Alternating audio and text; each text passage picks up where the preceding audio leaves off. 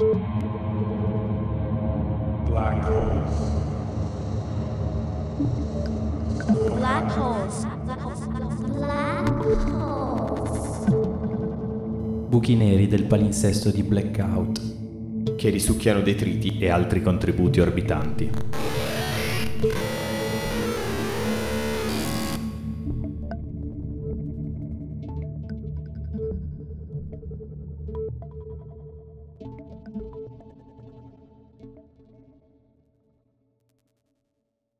Il barile di Amontillado di Edgar Allan Poe.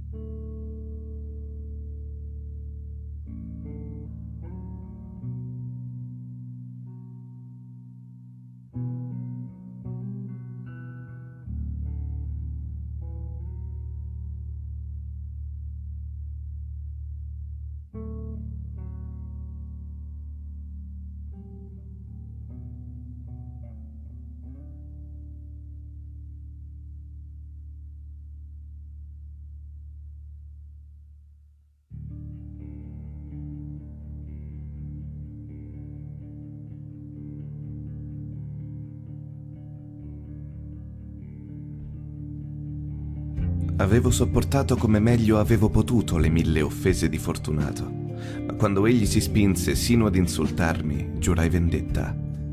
Voi però che ben conoscete la natura del mio animo, non immaginerete certo che io possa aver espresso alcuna minaccia. Mi sarei vendicato col tempo. Questo lo avevo ben stabilito, ma la determinazione stessa con la quale avevo deciso di agire precludeva ogni idea di rischio. Non soltanto dovevo punire, ma dovevo farlo senza riportarne danno. Un torto non è riparato se la punizione ricade sul vendicatore e rimane ugualmente inespiato se il vendicatore non riesce a farsi riconoscere da colui che gli ha recato offesa. Voglio fare chiaramente intendere che non ho dato modo a Fortunato, né con parole né con gesti, di dubitare della mia buona disposizione d'animo nei suoi riguardi. Continuai, come era mia abitudine, a sorridergli, ed egli non si accorse mai che il mio sorriso adesso nasceva dal pensiero del suo prossimo annientamento. Aveva un punto debole, questo fortunato, benché per altri versi fosse uomo da incutere rispetto e persino paura. Egli si vantava di essere gran conoscitore di vini. Pochi italiani hanno il temperamento del vero virtuoso. Di solito il loro entusiasmo è adeguato al tempo e alle circostanze e si affina soprattutto nell'imbrogliare i milioneri inglesi o austriaci. In fatto di pittura e gemme, Fortunato, come tutti i suoi compatrioti, era un ciarlatano, ma in quanto a vini vecchi se ne intendeva. Sotto questo riguardo io non differivo molto da lui. Ero anch'io esperto di vini italiani e ne compravo in grande quantità ogni qualvolta mi era possibile. Fu verso l'imbrunire, in una sera in cui il carnevale al suo colmo impazziva nelle sue estreme follie, che io incontrai il mio amico. Mi si avvicinò con eccessivo calore, poiché aveva bevuto moltissimo. Era travestito da buffone. Indossava un abito aderente a strisce e in capo aveva il caratteristico berretto comico ornato di campanelli. Fui tanto più felice di vederlo in quanto non avevo affatto immaginato di potergli stringere la mano. Gli dissi, mio caro Fortunato, che fortuna di incontrarti. Stai particolarmente bene quest'oggi, ma io ho ricevuto un barile di quel che passa col nome di Amontillado e ho i miei dubbi. Come? esclamò. Amontillado, un barile. Impossibile, è proprio nel mezzo del carnevale. Ho i miei dubbi, replicai e sono stato tanto sciocco da pagare il prezzo che mi hanno chiesto senza consultarti in merito, ma non sono riuscito a trovarti e avevo paura di perdere un buon affare. Amontigliado. Ho i miei dubbi. Amontigliado. E vorrei diradarli. Amontigliado. Dal momento che sei impegnato, me ne andrò da Lucresi. Nessuno è più bravo di lui in fatto di giudizio critico. Lui saprà dirmi: Lucresi non sa distinguere l'Amontillado dallo Xeres. Eppure alcuni stupidi sostengono che il giudizio di Lucresi può stare a paragone del tuo. Su, andiamo. Dove? Nelle tue cantine.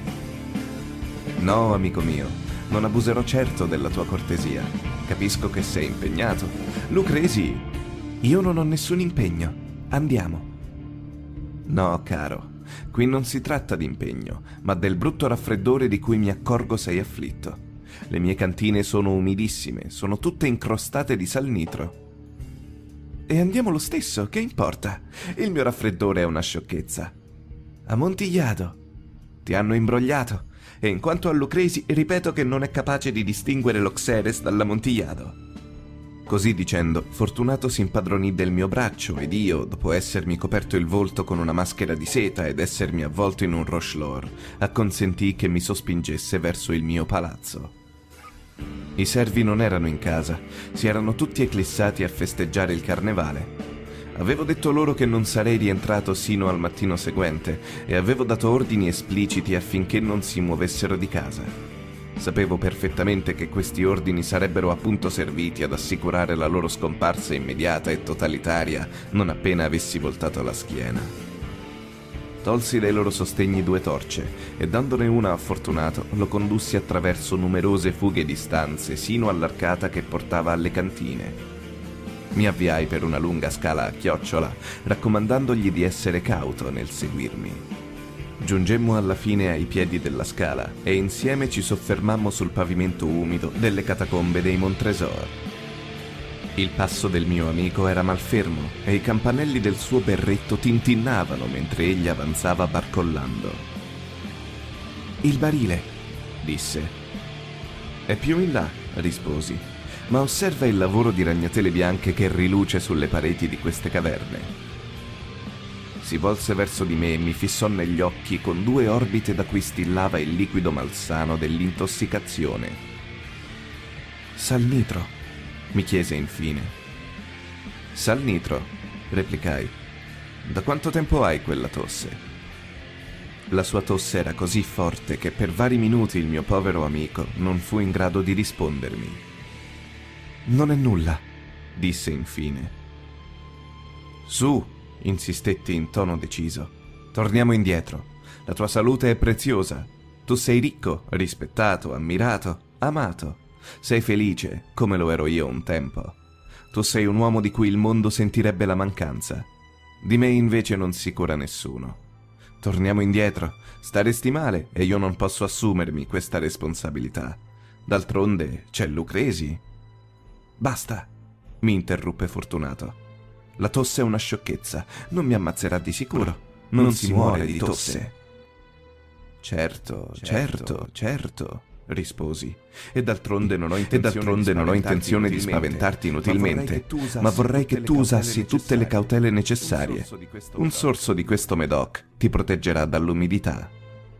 Così facendo, feci saltare il collo di una bottiglia che insieme ad una lunga fila di sue compagne giaceva in mezzo alla muffa. Bevi, dissi, presentandogli il vino. Egli lo portò alle labbra con un ghigno poi fece una pausa e mi salutò con un cenno amichevole, mentre i suoi campanelli tintinnavano. Bevo, disse, ai sepolti che riposano intorno a noi. Ed io bevo alla tua lunga vita. Egli mi prese nuovamente per il braccio ed insieme proseguimmo. Questi sotterranei sono molto vasti, osservò.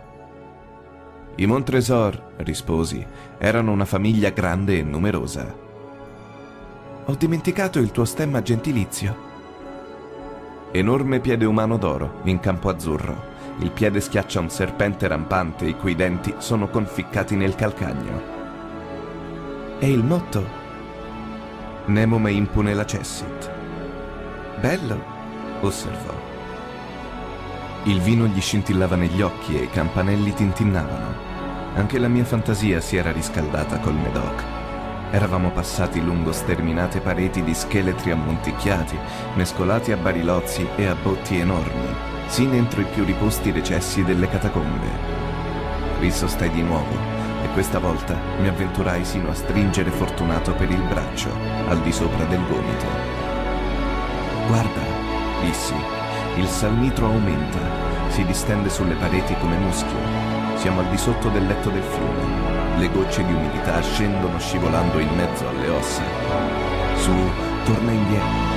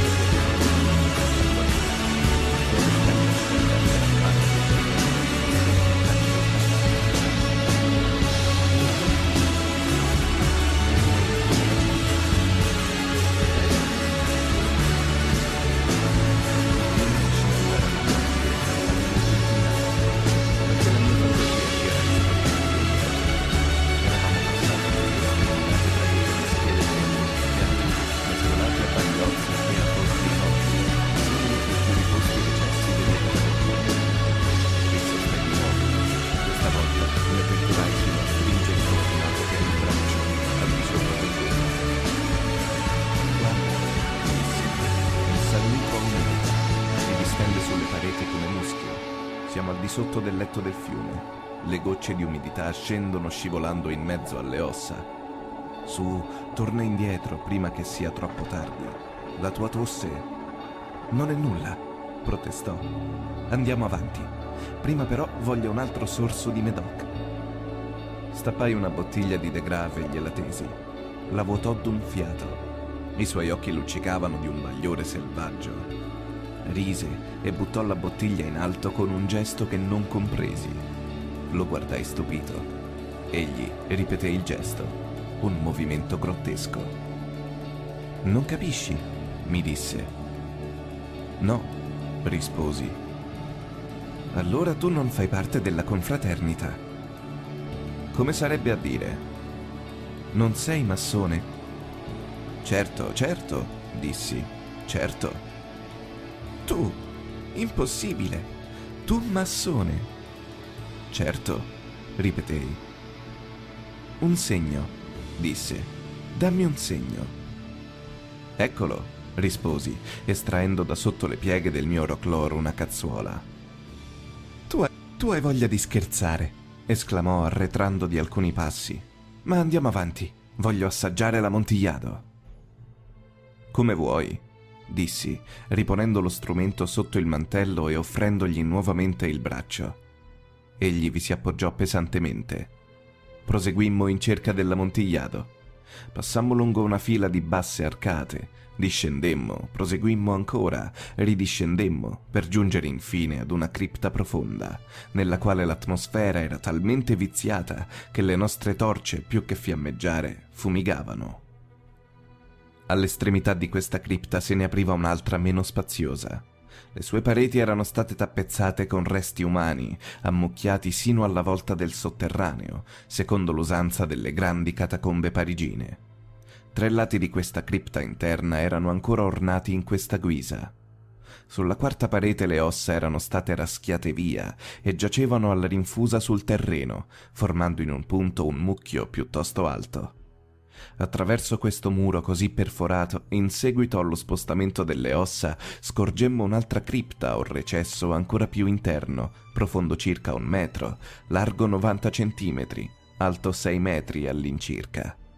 Sembrava che non fosse stato costruito per alcuno scopo speciale, ma che costituisse semplicemente un intervallo tra i due colossali sostegni della volta delle catacombe, ed era rafforzato da uno dei loro muri perimetrali in solido granito.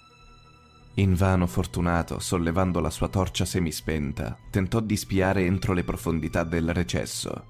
Quella debole luce non ci permetteva di vederne la fine. Va avanti, dissi. Lì dentro c'è l'ammontigliado.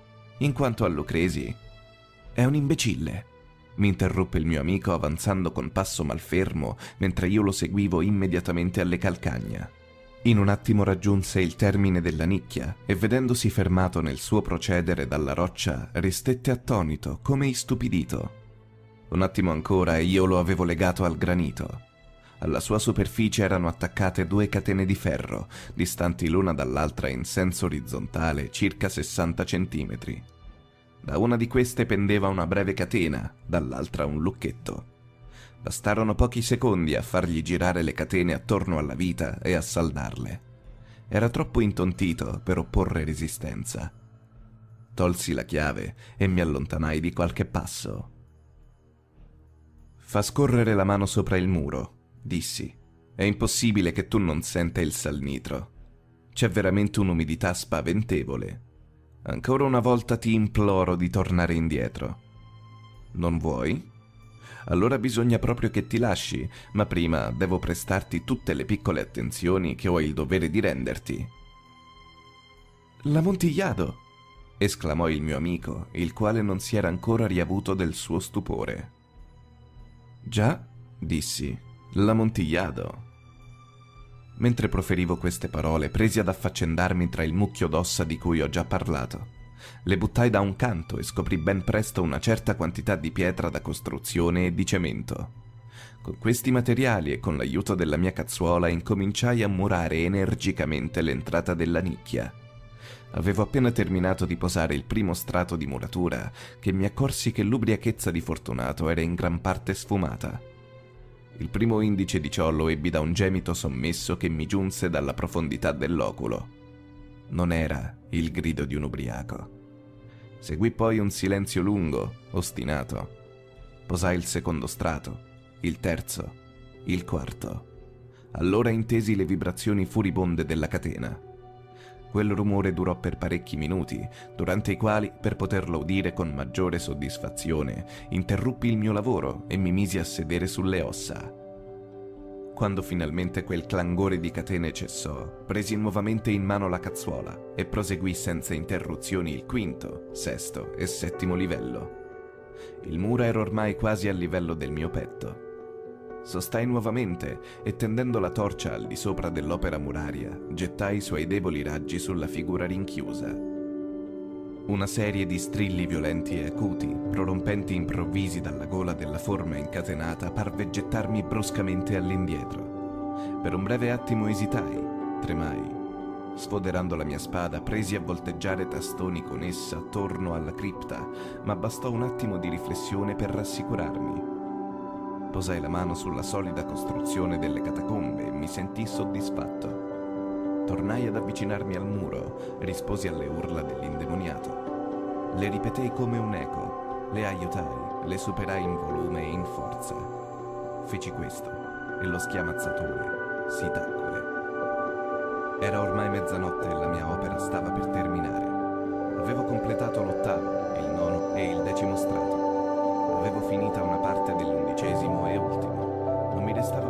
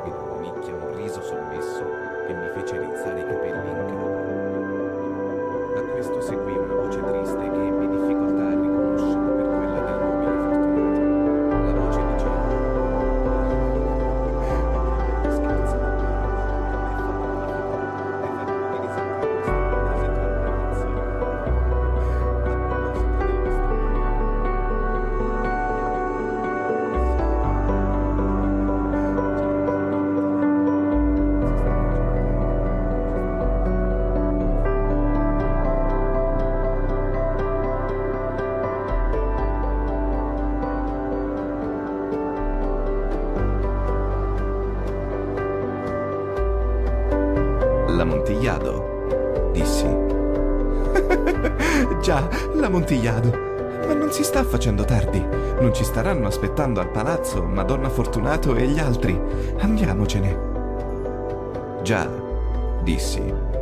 Andiamocene. Per l'amor di Dio, Montresor. Già, ripetei. Per l'amor di Dio. Ma attesi invano una risposta a queste parole. Divenni impaziente. Chiamai forte. Fortunato. Nessuna risposta. Chiamai di nuovo. Fortunato. Ancora nessuna risposta. Infilai una torcia nel piccolo vano rimasto aperto e la lasciai cadere all'interno. Mi giunse in risposta soltanto un tintinnio di campanelli. Il mio cuore ebbe un brivido. Era l'umidità delle catacombe che produceva in me questo effetto. Mi affrettai a terminare la mia bisogna. A forza spinsi in sito l'ultima pietra e la cementai. Contro la nuova opera muraria reinnalzai l'antico contrafforte d'ossa. Da mezzo secolo nessuna creatura mortale le ha più disturbate. In pace requiescant.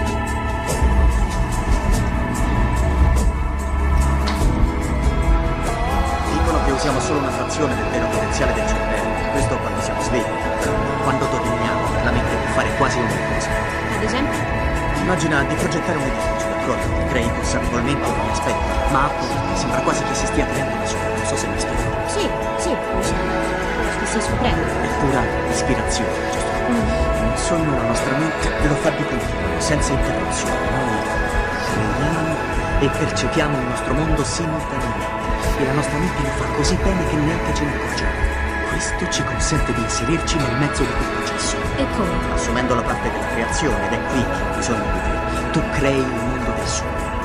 Noi portiamo il soggetto dentro quel sogno e lui lo riempie con il suo subconscio. Ma come faccio ad acquisire abbastanza dettagli per farmi credere che sia la realtà? I sogni sembrano reali finché ci siamo preoccupare. Solo quando ci svegliamo ci rendiamo conto che c'era qualcosa di strano. Voglio farti una domanda. Tu non ricordi mai esattamente l'inizio di un sogno, vero? Ti ritrovi sempre in mezzo a quello che sta succedendo. Credo, sì. Allora, come siamo arrivati? Beh, siamo venuti prima. Pensaci, Arianna, come sei arrivata qui? Dove sei in questo momento? Stiamo sognando. In questo momento sei nel centro dello studio, stai dormendo e questa è la tua prima lezione di sogno condiviso. Stai calma.